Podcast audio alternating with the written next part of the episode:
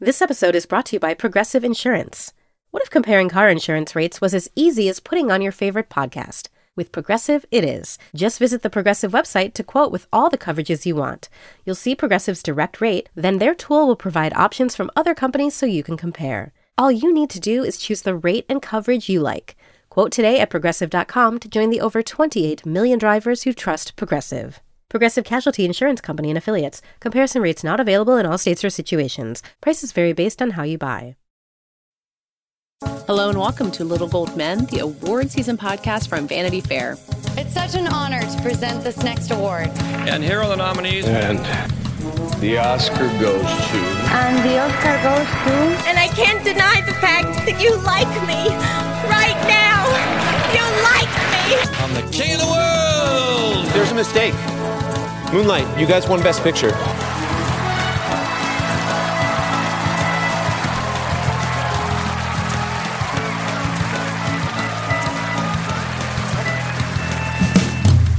I'm Katey Rich, and I'm here on our Tuesday interview episode to set up our colleague Hillary Busis's interview with Bill Hader, the creator and star of Barry, which is returning for its third season on HBO on April 24th. Bill Hader has won the Best Actor in a Comedy Series Emmy twice for his performance. I think Barry is probably one of the most anticipated returning shows coming back this spring. Um, so let's hear Hillary's conversation with Bill Hader. All right, Bill Hader, hello. Thank you for uh, coming on and talking to me about Barry. Oh, hello. Nice to meet you. um, maybe we should start by kind of rewinding a little bit. I heard that you guys did your season three table read and then the world immediately shut down. Was that the timeline? Yes. That's pretty much it. Yeah, we did our table read for the first two episodes of season three. And then I think the next day is when the NBA stopped at season. And I remember Aida Rodgers, the producer, and I looking at each other going, oh no. Oh yeah, it was like that and uh, and Tom Hanks, I think, on the same day. Yeah, yeah, Tom Hanks and then got and Rita Wilson got sick, and then it was like, oh man, what's going on? And then I remember driving back from where we had our table read and seeing lines outside the grocery store and going, oh no, oh no. Suddenly we've stepped into a zombie movie, yeah. Exactly, exactly, yeah. So during the lockdown, and during the shutdown, um, did you significantly rework what season three was going to be? Like, how much did you change it? Um, actually, quite a lot. I mean, the, the tent poles were all there. The bigger pieces of it kind of remained the, the same from our first writers' meeting, to be honest. I remember kind of going, well, maybe the season is this. And then that pretty much stayed the same. But actually what it was was writing season four. We decided like, well, let's write season four since we have all this time now. And then in write, writing season four, it was like, oh, you know what? Maybe if we do this, then this will work. And three, if we set this up, or a storyline in four would start to take shape. That was a little more interesting if if it was different in three, so it could all feel as one a piece. Do you feel like it got darker? Was it is it less funny than the version that existed pre 2020? Yeah, I mean, the season was always going to be darker, I think, by the virtue of like each season the kind of noose is tightening around Barry and the pressures on him. And so I think in doing that and just kind of writing it, just going step by step, it just started to go that way. And especially what happened at the end of season two, where season two was his kind of, you know, we always said it's like an alcoholic saying, I'm not going to drink. And then the last scene of season two is him going on a bender after watching him not have a drink all season. Uh, you know, in season three, he's very much kind of, you know, at a loss. We find him when, at the beginning very much at a loss. Mm. And as he always, you know, kind of in the pilot was like, you know, he's always trying to find a purpose when he doesn't really have a purpose. I think that's funny, but. oh yeah, rock bottom is hilarious. Rock bottom is hilarious. Yeah. Did you consider integrating the pandemic into the show? No, we had a talk with HBO, and and I just was like, the last thing I want to see right now is people in masks and stuff like that. And then it becomes like a whole other thing. So I I think uh, on some level I was hoping that oh if we have masks then people will know it was during the pandemic. I think it was my own hoping that this thing would end and be a thing in history. uh, well, I don't know if you watched and just like that, but that's what they did. They had it in they, there. Or? They basically it starts and everybody is like, "Wasn't the pandemic crazy?" And now uh, we're all, and now it's over and we're back to regular life. Oh, that's good. Yeah, that's great. Yeah, that's great. And it works in that show. I mean, it's a very heightened reality. Um, I mean, Barry yeah. is too, but yeah. a different. A different sadder reality. Yeah. Slightly, yeah. yeah Slightly sadder. Um, so yeah, I, I've seen the first four episodes. I don't want to get into specifics because I think this is going to be out there before uh, the season has premiered. But uh, what would you say to sort of set the stage for people who remember where season two? Season two ends with Henry Winkler finding out that Barry killed his girlfriend. It's a very uh, Henry Winkler playing Gene Cousineau. It's a very emotional, like enormous revelation, and it's going to have reverberations, I'm sure, through the rest of the season. So, so yeah, where do we find everybody at the beginning of season three? Well, Barry's, um, you know, he's a bit at a loss. He's still trying to figure out what his purpose is. I think he still hasn't really recovered. It's been about six months since the last, you know, where we saw everybody at the end of season two. And Barry and Sally are in very different places. Her career is in a very the best place it's ever been, and she has a lot of responsibility and and kind of you know is doing what she's always wanted to be doing. And Barry, on the other hand, is on the couch playing video games. And then uh, Gene Cousineau is still reeling from what he found out from the end of, at the end of season two, and and is trying to get someone to uh, do something about it. You know, and then NoHo Hank is NoHo Hank. you know, yeah, I, I loved his uh, struggling. You know, mm-hmm. everybody is struggling. Yeah, yeah. I definitely don't want to spoil anything, but I do want to mention that there's a character this season who is a showrunner um, and is writing and directing and acting. And I just I have to ask how much of that was informed by your experience. Very much so. In some ways, there's a specific shot in the first episode that's this kind of long shot that person coming into work, and that that very much is how it, it feels sometimes. But uh, but also, it's very much hopefully to that character's own kind of journey, and and their things much more personally vulnerable than what I do. So I think that was a, another layer to put on it. Mm-hmm. It does seem like one of the big themes of that is just like the pressure of having to make a billion decisions all of the time. Is that yeah. Yeah, it is.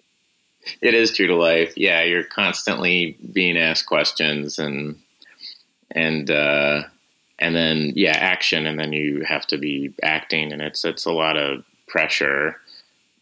It, it, it it's weird. People always ask me like, how do you do all the jobs? And it, to me, it just feels like one job. You know, it's just kind of making all these decisions, and um, I think if I split them up into different categories, it would it would get too overwhelming. You know, it almost feels like because the writing will bleed into the directing, and the directing bleeds into the acting, and you know, it all is one kind of stew of uh, decisions. But the nice thing is, is that I've been on other things where I'm just an actor, and you don't get you know that kind of autonomy over things, and and it's nice to be able to to try something and it's not working uh, within the scene and you can change it and try to make it work or an actor has an idea and you can incorporate that into it and you know how to you can be a little bit more malleable when you're wearing all those hats to make the thing work mm-hmm. and having done this for three seasons now and worn so many hats do you feel more confident doing all of these things at the same time now like do you still kind of feel like someone someone's going to figure out that I don't know what I'm doing? Is it sort of both? I feel confident. No, actually, I feel yeah, very confident, and uh, and it's actually a lot of fun. And I have a great team. You know, Gavin Kleintop is my first AD, and Aida Rodgers is the producer, and Carl Hersey is the DP this season, and just the whole kind of unit when we're shooting is is um, just wonderful. That helps me. So it's very much like a team. I'm Bobby Finger. And I'm Lindsey Weber. Do you ever see a new face or name on your news feeds and say, who the heck is that? Our podcast, Who Weekly, is everything you need to know about the celebrities you don't. Think of us as your cheat code to People Magazine, your glossary for Hollywood, a shortcut to understanding pop culture at large. For the past eight years, Who Weekly has been telling listeners everything they need to know about the celebrities they don't. The New Yorker says we spelunk deep into the demimonde with convivial delight. That's a direct quote. Mostly, we're going to explain to you Irish star Barry Keoghan's sudden rise to fame and relationship with a not so under the radar pop princess named Sabrina. The fake wedding Real Housewives star Cynthia Bailey had to promote a limo rental company. And why all the Gen Zers you know are talking about a guy named Benson Boone. Each episode goes deep into the biggest celebrity stories of the moment. And if you're still confused, we even have a weekly call in episode where we answer the most burning celebrity queries. Who Weekly airs twice weekly with brand new episodes on Tuesdays and Fridays. Listen and follow Who Weekly and Odyssey podcasts available now for free on the Odyssey app and wherever you get your podcasts. Wondery's new podcast, Blame It on the Fame, dives into one of pop music's greatest controversies. Milli Vanilli set the world on fire, but when their adoring fans learned about the infamous lip syncing, their downfall was swift and brutal. With exclusive interviews from frontman Fab Morvan and his producers Frank Farian and Ingrid Segieth, this podcast takes a fresh look at the exploitation of two young black artists. Binge all episodes of Blame It on the Fame, Milli Vanilli, ad-free right now on Wondery Plus. Apple Card is the perfect cashback rewards credit card. You earn up to 3% daily cash on every purchase every day. That's 3% on your favorite products at Apple, 2% on all other Apple Card with Apple Pay purchases, and 1% on anything you buy with your titanium Apple Card or virtual card number. Visit apple.co slash card calculator to see how much you can earn. Apple Card issued by Goldman Sachs Bank USA, Salt Lake City branch. Subject to credit approval. Terms apply. So we we mentioned Gene Cousineau already um, and Henry Winkler, and one of the things that I love about this season is he's obviously very sympathetic. He's been through a lot. Um, he's dealing with this enormous revelation, but there's also this running thread of learning how kind of despised he is in the Hollywood community, and like what an asshole he's been to so many different people. Yeah. Um, so I mean, I, I, Henry seems like just the nicest person in the world. Yeah. Like, what's his reaction to like having to go these places? I think it's hard for him, you know. I don't. It's not his character at all, you know. Just him as a, a as a person, he's just very loving, and but you know, there's some scenes in the season, especially later in the season, they're really emotional and pretty brutal. Those were tough for him. You know, he's like, I've never gone to this kind of place before. I, I really respected him for going there and really committing to it. But you're right the other stuff too, him just being so unlikable, you know, finding out about his past is really fun. And I think um, Barry and Cousineau are both men who've done a lot of awful things. You know, I think one of the big things is like, can you get, is forgiveness, is redemption like a thing? Can you truly be redeemed or all the consequences and the consequences on the consequences? You know, it's a thing that kind of has happened through you know, since the beginning of time, you know, that kind of cycle of violence, not just physical violence, but emotional violence and, you know, all these things that were probably rolling around my head for the past couple of years and in, in the writer's room as well when you're talking about it, you know, kind of a feeling and, um, you know, and the themes, it's not like we start with these themes and then it happens. It was just like, as you write it, you kind of go like, oh, that's interesting. All these things are kind of, organically flowing together. But uh, that was one thing we discovered in, in working in season three and reworking it was this weird parallel between Cousineau and, and Barry's past. Yeah, it's funny to think like there's Barry, obviously, who's a murderer, and NoHo Hank and Fuches too, and Gene is this kind of famous jerk to everybody that he meets. But uh, we at VF we did an interview with Sarah Goldberg a few years ago, um, where she was talking about how Sally is the character that gets labeled unlikable by a lot of people, which I just think Oh, is yeah. like so. And I mean, she she said something in that interview that I feel like really resonated, where it was something like we have this endless appetite for male violence and like this huge allergy to female ambition. Like somehow that is Yeah, no, that seen is as like true. And it it happens on all sides too, which is really funny. It, there's a very funny clip I think of me at a Google event, and this girl stands up and it's like Sally sucks so bad, and she's so this and that, and And I say, well, you know, she's based on me. Her face dropped, and I was like, but it is funny because it's like, yeah, she's just ambitious and she doesn't really apologize. You know, the thing when we're writing Sally and Sarah's so smart too, and playing her is like, it doesn't work if she's mean. It works if she's being honest. Yeah, she's not malicious. She's just kind of she's self-absorbed. She's self-absorbed and she's just being honest. Like, and you see that self-absorption in Hollywood. I mean, Cousineau's the same way. Barry's the same way. I mean, he's super self-absorbed. He's always out for himself. I mean, that's the thing when season one, where when he kills Chris, people go, "God, I can't believe he did that," and I'm like, because he doesn't want to get caught. You know what I mean? He's everybody's always like, "Oh, he's such a nice guy" and everything. We're like, "God, I feel so bad for Barry." I'm like, he just shot a guy who he shot his friend. Yeah, he shot his friend who was completely innocent, who was like, "I have a wife and kid. Please don't do this," and he did it anyway because he doesn't want to get caught. You know, so it, it is interesting the reaction to the hate for Sally, and then the thing I've said before, never in my career ever have I ever been called attractive until I was killing people on Barry. and I had three journalists going, I've never found you attractive, but I got to say, in and you're like, thanks. and I'm like, oh, I had to murder people and be like a really unlikable character for you to say. I was like, I thought I was, you know, super bad. No, um, no, but um, and then you know as the season goes on not to give anything away but there's also parts of that character sarah's character where she goes through a lot and in that too is if this was a male character we, there'd be no question we would go here Mm-hmm. but because it's sally it turns into this will she be likable what will people think and and it's just you know it's kind of silly Yeah, for sure. uh, yeah, yeah. It's always me doing, you know, or, or you know, oh, she Barry is such a bad boyfriend. We should, you know, it'd be great if you know she had a a guy there that she liked. And it's like, okay, if we were writing this as a man, why do we? Would you be like, oh, let's bring a girl in that he would like? It always becomes about a dude.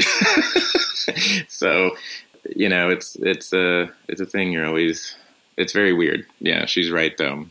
Um, I mean, and speaking of, you know, hearing people say, you know, Barry is such a nice guy, even in the face of him shooting Chris, which I feel like is it. There are he does a lot of unforgivable things, but that does stand out That as the one where we all were like, I wonder if anybody's going to be able to.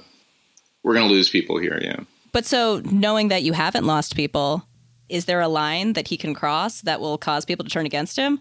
I mean, I don't know. Season episode two this season, he does some really terrible stuff. There's some terrible stuff in episode two. He threatens some terrible shit in episode two this season, and you know, we watch it. It's all like, but it feels honest. You know, it's like, no, this is the guy we're dealing with here. You know, and again, his like he thinks he's self aware, but he's really not self aware at all.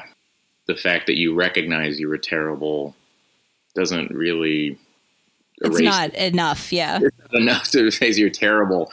And I think all that was rolling around in our heads, or at least my head, just over the past couple of years. You know, a lot of people apologizing, you know, and that finding its way into the show, and you yeah, know, Barry could release a statement and say like, "I am, I am extremely sorry for my actions." I'm very sorry for murdering Chris.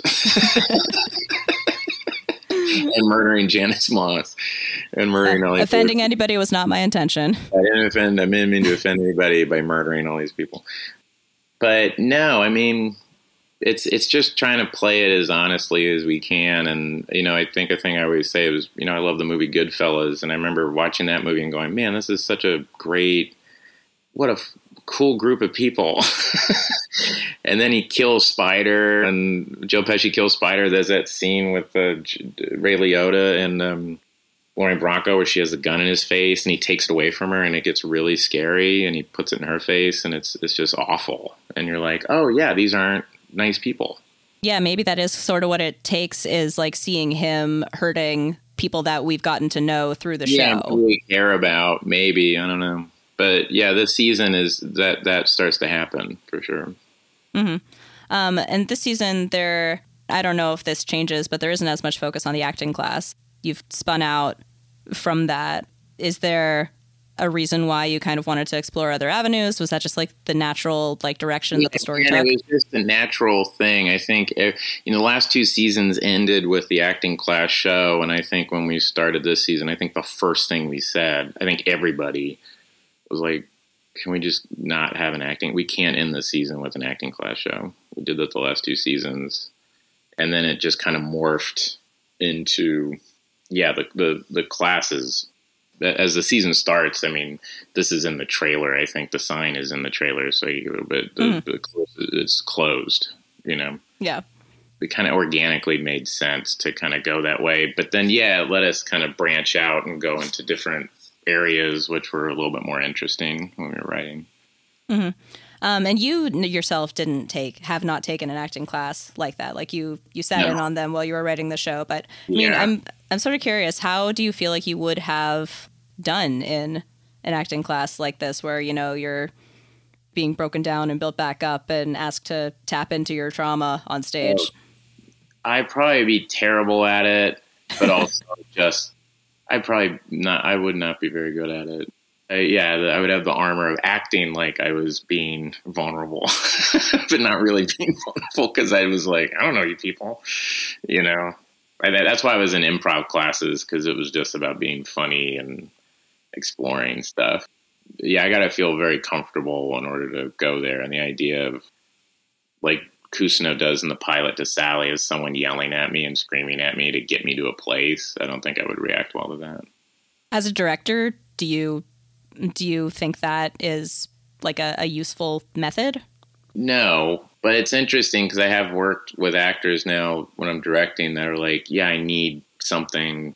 And I, and as an actor too, you know, where people like you're in an argument and someone's mad, it's like, oh, can you you know yell at me before the take or something to give me something to be, you know, but it has to be kind of like a consensual thing instead of those stories you hear of directors slapping people before they, you know, and then being like, use that, go, punching them in the face and going, go. I don't really get that. Or everybody, mostly everybody I work with for the most part, you just stay out of their way and give them very specific notes.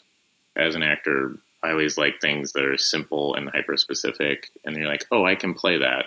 And I've done it myself as a director. You go up and you start to say something, you really don't know what it is and you don't know how to communicate it. So as you're talking, you can just see their eyes just glaze over and you're like, I'm confusing you now. I'm going to shut up. you know? Well, if, if the goal was to make them act confused, then. yeah, maybe that was it. Yeah.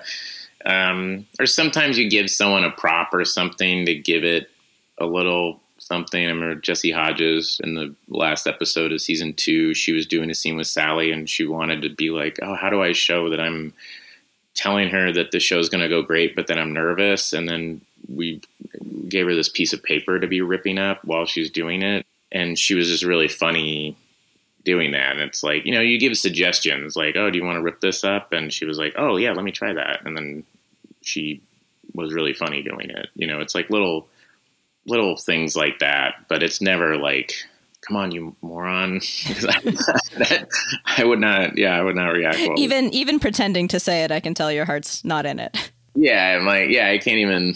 I, I don't even know where you start with that stuff. Yeah, I think it's very antiquated, old school um, yeah, there's that that footage of Stanley Kubrick with Shelley Duvall in The Shining, where he's like yelling at her and making her feel stupid because it's getting, you know, that's that's all bullshit. Yeah, the idea that you have to hurt somebody in real life in order well, for that. That's to. not about her. That's about his ego. That's his ego. And I like Kubrick movies, but when I watched that when I was 20, it was like, oh, okay, yeah. And then you start doing this and you're like, what the fuck? What? Why would you ever need to do that? That's yeah, that's their their ego.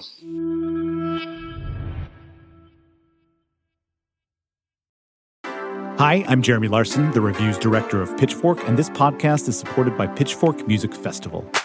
Pitchfork Music Festival will take place July 19th through the 21st at Union Park in Chicago, Illinois.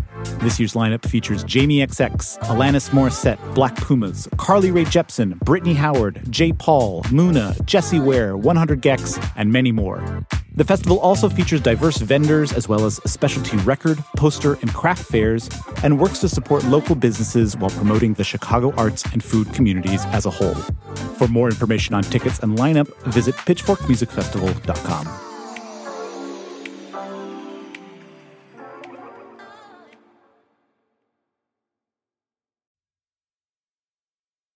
Um, and so you directed five episodes of this Yeah. season. Yeah. Do you think that come season four, you want to do all eight? Y- yes, I would like to do. Yeah, I think I don't know if I'm allowed to say it. Can I? Okay, I, I am, but I don't know if you're allowed to allowed to say that. You can put it out there. I think I am, but yeah, I love directing. I love directing.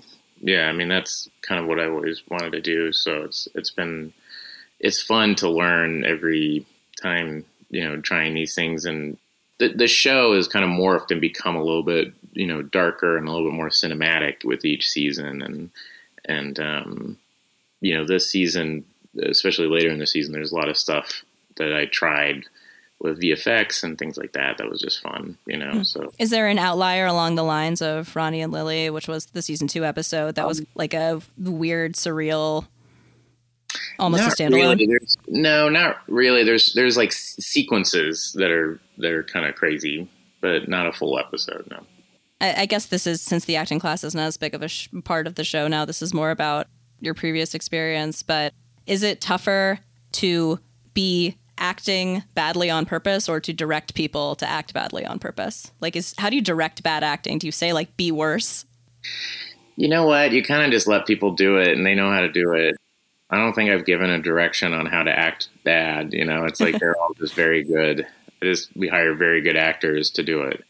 When I try to act bad, I kind of just I, I think a lot of it is you're um, just memorizing lines. I think of being um, I don't know like I just remember being in elementary school and you would have to memorize like a poem Mm-hmm. and I would think about that where I was you gave it nothing you were just I just want to say the words in the right order. You know and so that's that's the kind of feeling. Yeah.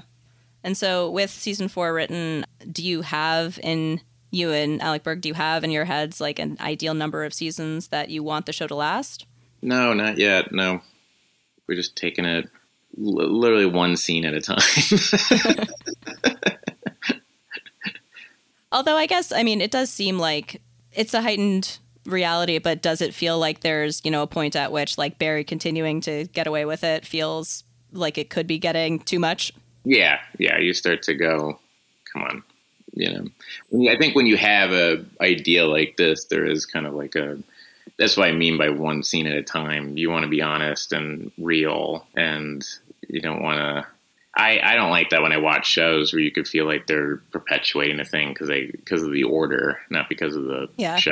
You know, so Yeah, where where Dexter is on for like 11 seasons and somehow every police officer in the entire country is just completely incompetent. Yeah, yeah, you don't, you can't do that. It's more interesting when people are good at their job, and then you kind of go, "Geez, what'll happen?" Which is what happened with Janice Moss at the end of episode or season one, Mhm. where you're like, you should make people good at their job and not make them bad just because that helps.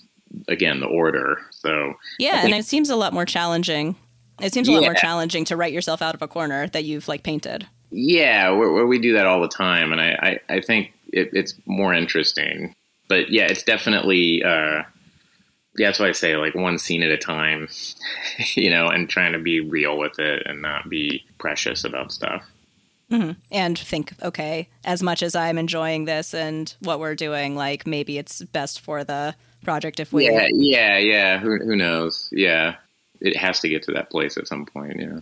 Um, and this is off topic of Barry, but since I have you, I'm curious. Um, the season four of documentary now has been announced. It seems like there are a lot of really great, great parodies that are going to happen in it. I just read the description of the monkey grifter, and it made me laugh out Mhm. loud. Um, and I just wanted to see if you could say anything about how involved you are in it.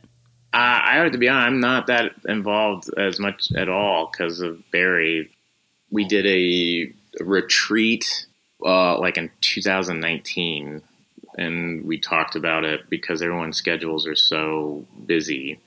But it really is Rhys Thomas and Alex Buono. I mean, those guys are the ones that make that show what it is, and and uh, I had a lot of fun performing with Fred and writing on his stuff, but I, I've seen stills from the season, so I'm kind of a producer on it. But Barry takes up my my life, so that's very much their their those guys are doing amazing work. And I like I just said, I've seen stills from a lot of the stuff, and it looks amazing. Just the technology from when we started season one to now is leaps and bounds. It is insane. Like it was breathtaking. Some of the footage I saw, I did not realize it was us. I was like, it, it, it tricked, fully tricked me. Where I was like, oh, Fred, Fred walked in, and I was like, oh my god, oh what? I thought it was a reference shot for something. So I, yeah, it's really, pretty unreal. Yeah. Well, it's exciting to get to that we get it at all. Um, oh my god, I'm just happy that they make it. Yeah. When we pitched it, we were like, we're only getting to make this because Portlandia was on IFC and and that's it because no one would want to make this in in a million years. And and I still think the the Thin Blue Line episode we did is one of my favorite things I've ever been involved with ever in my career. I just think that thing is perfect. Fred is so funny in that episode, and all the actors in it are so good. And Rhys and Alex just outdid themselves with that episode. I thought. Yeah, the company one is the one that uh, is closest to my heart. But Oh yeah, well that's Mulaney. That's all Mulaney. That's unreal. Yeah, that thing's just Richard Kind, and yeah. yeah. Okay, well, I think I should probably let you go, but I do have one last question, um, which will make sense to people once they see the season of Barry. But it's uh, who do you think should play the next Spider-Man? Ben Mendelsohn. It's so obvious. So obvious, Ben Mendelsohn.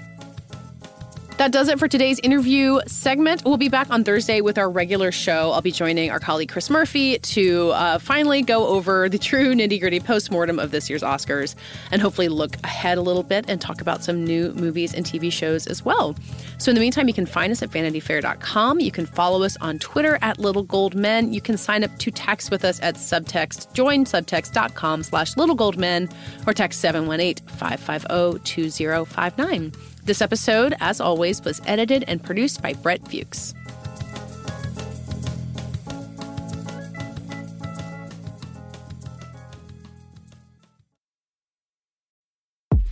The Run Through with Vogue is where you'll meet all the most exciting people in fashion and culture. I am Fran Lebowitz, um, who should be the mayor of New York. We all support Yeah, that. we support that. Very nice. Nikki. Yes. It's been really great being in this beautiful pink room. All right, Usher, can you hear us? I can hear you. All right. Can you hear me? We can. We can. All right, here we are. On the podcast, you'll learn how Vogue really works. Sometimes we'll come in for a second or even third run through until we are AWOC. Can you tell us what AWOC means? It means um, AWOK, Anna Wintour okay. I'm Chioma Nnadi. And I'm Chloe Malle. And we're the hosts of The Run Through with Vogue, where fashion and culture collide. Join us. It's a walk. Listen and subscribe wherever you get your podcasts.